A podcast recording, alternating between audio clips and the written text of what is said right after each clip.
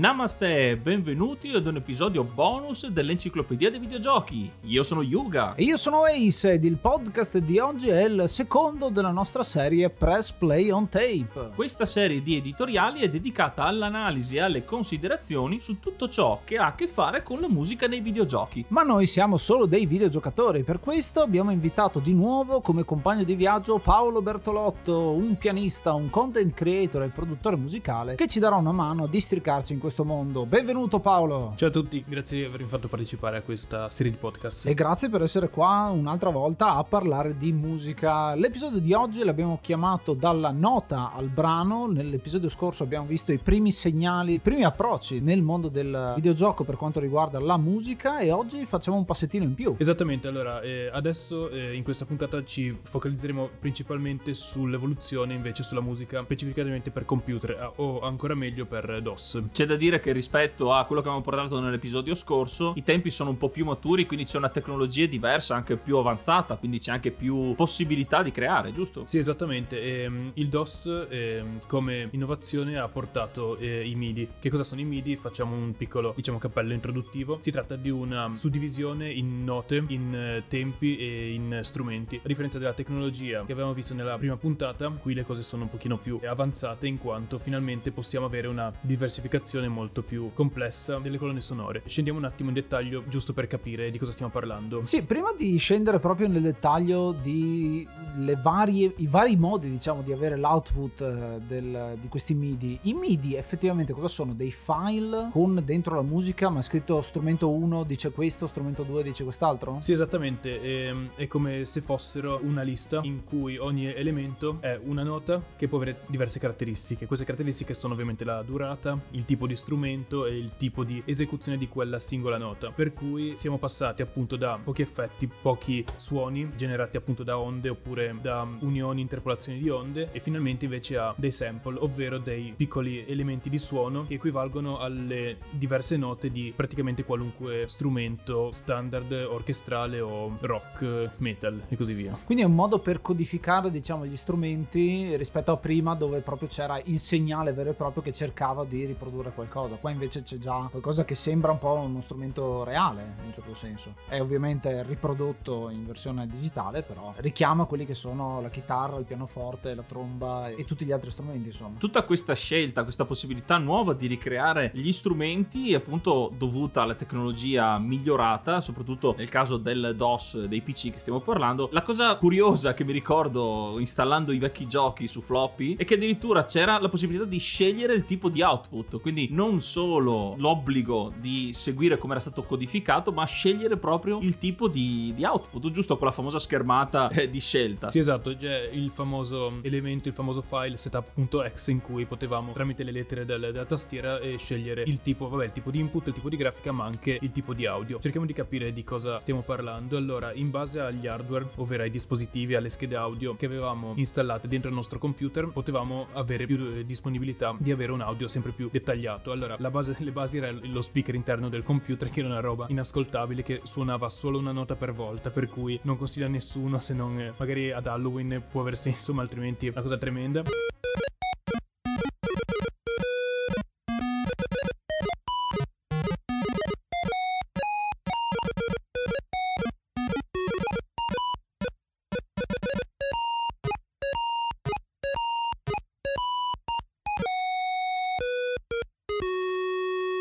Altre tipologie di, di schede audio oppure di casse eh, che potevano essere compatibili. Tra le più famose abbiamo il Sound Blaster.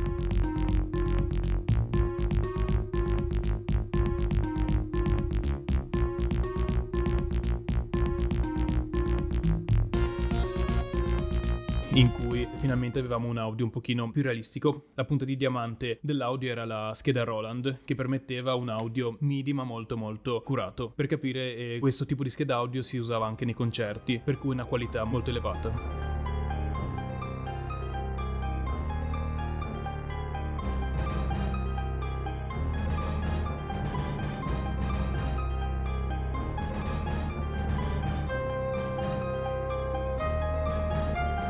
Quindi è un discorso proprio di hardware, cioè la scheda audio che uno ha dà un suono diverso. Cioè la possibilità di scegliere era più che altro dirgli a, a, quel gioco che cosa avevi tu installato su quel computer al tempo, giusto? Sì, esattamente. Per farvi capire quello di cui stiamo parlando, proprio del suono e il, come cambia, come detto, da Sound Blaster, da speaker e da Roland, vi facciamo sentire adesso alcuni esempi intervallati così da capire proprio la differenza eh, che era possibile scegliere.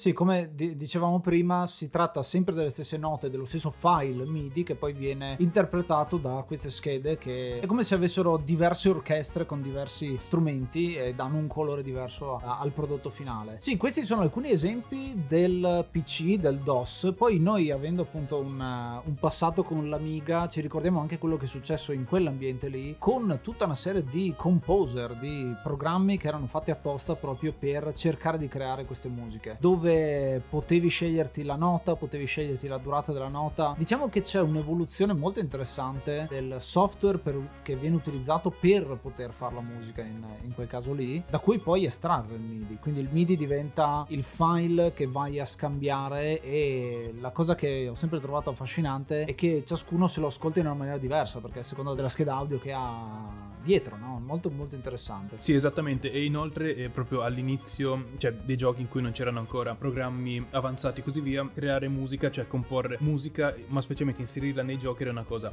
veramente complessa perché bisognava imparare un, a programmare la musica, nel senso avevi poco feedback visivo, ovvero non potevi vedere davanti a te uno spartito, ma dovevi scrivere nota per nota e la lunghezza era un, un lavoro estenuante, bello complicato prima di riuscire ad avere un risultato accettabile. Questo gran lavoro e grande difficoltà nel codificare le note, però alla fine hanno portato all'integrazione di più strumenti, come abbiamo detto. E rispetto a come abbiamo detto nell'episodio precedente, che i suoni e i temi dovevano essere di, avevano talmente poche note, poco materiale da rappresentare la tipologia, il, il tema e anche lo stile musicale che volevamo dare. Abbiamo fatto gli esempi di Super Mario, ad esempio, nell'episodio scorso. In questo caso qui, avendo più strumenti a disposizione, abbiamo anche la possibilità di identificare maggiormente il genere musicale. E questo si può vedere nei giochi di quegli anni lì. Sì, esattamente. E i generi appunto diventano estremamente molto più riconoscibili. E uno degli esempi cardine più famosi in assoluto è il tema di Doom, in cui il genere è palesemente metal o heavy metal.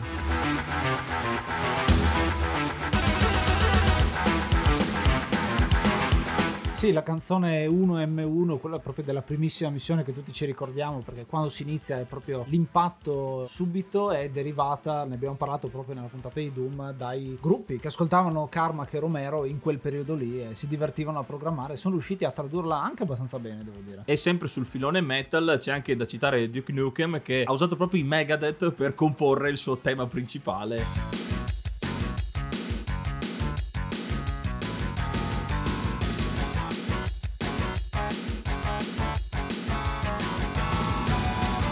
Quindi vediamo qui che vengono utilizzate sempre più risorse, addirittura gruppi reali per comporre. Un altro esempio è Heretic, che invece, essendo una più sul fantasy e, e sulla magia, ha del, un tema un po' più arcano.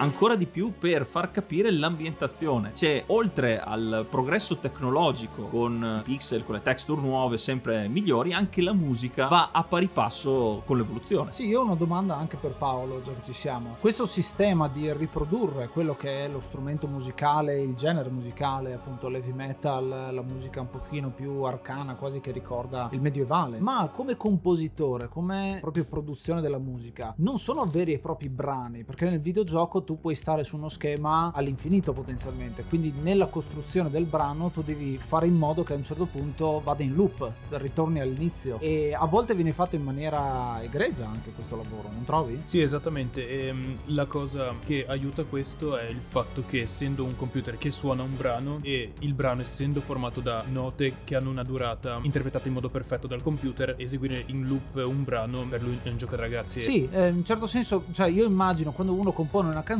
usa il classico sistema quattro quarti, fa la strofa, poi un ritornello, poi un'altra strofa, un ritornello, il ritornello che si ripete, no? il ponte, queste cose qua. Qua invece queste, questi elementi, insomma, che compongono un brano sono un po' diversi perché si deve partire dal primo secondo con qualcosa di riconoscibile. La canzone di Doom di prima la riconosci dalle prime tre note praticamente. Sì, esattamente. Allora, qua si apre in realtà un capitolo enorme, ma generalizzando i brani videoludici sono appunto divisi in due categorie. Ci sono quelli appunto che sono in loop, mentre quelli che si sentono una volta sola. Così che si sentono una volta sola sono appunto quelli che in genere, in genere si trovano nelle cutscene. Un altro esempio di musica costruita, di tema costruito non con i canoni classici come abbiamo appena citato, possiamo dire è Monkey Island, giusto Paolo?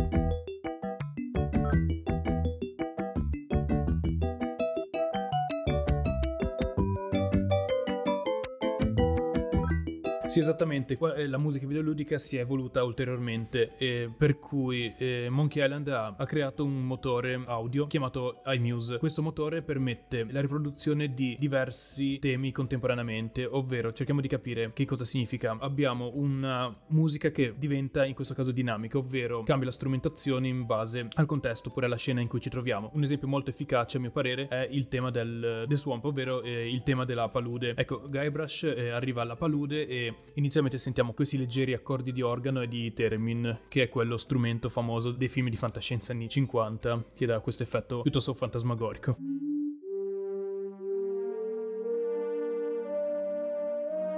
E andando avanti, ecco, si avvicina, entra una traccia di batteria jazz leggera appena sale sulla barca.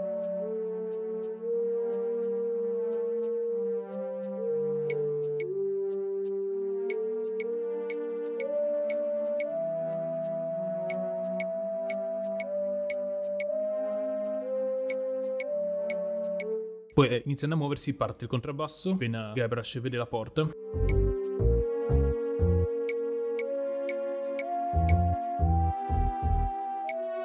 Ed ecco entra un flauto etnico. Ancora mentre Guybrush si avvicina diventa tutto più animato, entrano gli ottoni e per finire eh, la batteria aggiunge qualche altro piatto per completare questo brano.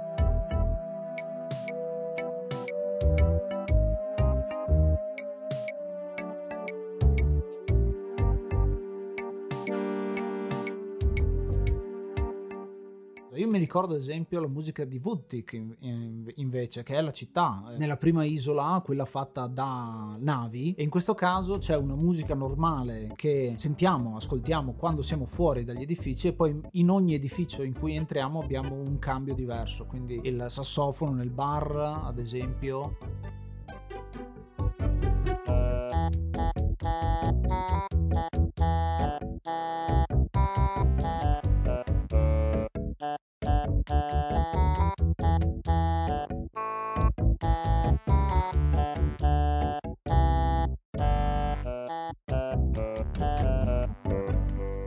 Oppure quando da- vai dal falegname che cominci a sentire i rumori di martelli, di chiodi e anche un sottofondo.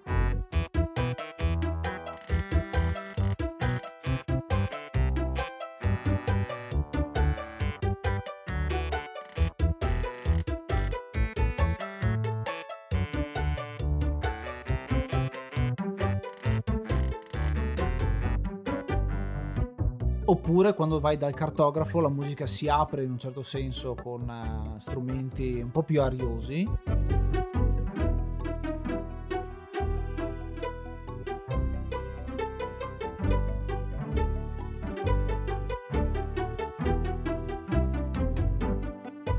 E poi invece quando vai nell'hotel hai il flauto e una batteria, quindi qualcosa di più organizzato e lo, e lo senti molto la differenza.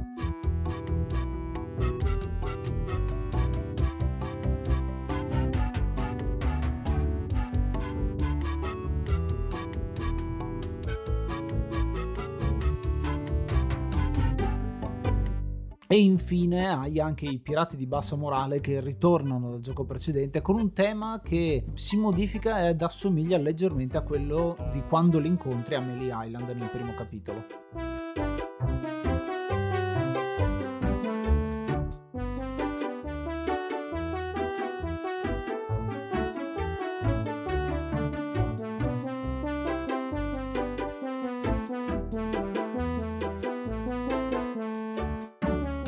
Esattamente, e a differenza appunto del primo esempio che abbiamo visto, qui possiamo vedere che viene associato sempre allo stesso tema, però gli strumenti che appaiono nelle diverse navi in cui entriamo descrivono, ancora prima di parlare con i pirati che incontreremo, di che cosa si tratta e qual è addirittura la loro psicologia solo da alcune note da, o dagli strumenti che sono stati scelti per quelle scene. Ecco, quindi io direi la cosa curiosa, parlando appunto di questi temi che variano in base agli spostamenti e alle azioni che intraprendiamo nei giochi, è un'ulteriore evoluzione dai temi dei giochi anche subito prima della creazione di questo motore, perché prima ogni livello aveva il suo tema e dall'inizio alla fine del determinato schema sentivamo solo quello. In questo caso parliamo all'interno dello stesso livello, dello stesso capitolo, della musica che cambia in base ai nostri comportamenti, quindi davvero un, una grande invenzione, una grande evoluzione nell'audio nei videogiochi. Sì, è un modo di fare musica interattiva, no? Cioè sono io a decidere quando cambia una determinata canzone e senza neanche saperlo, perché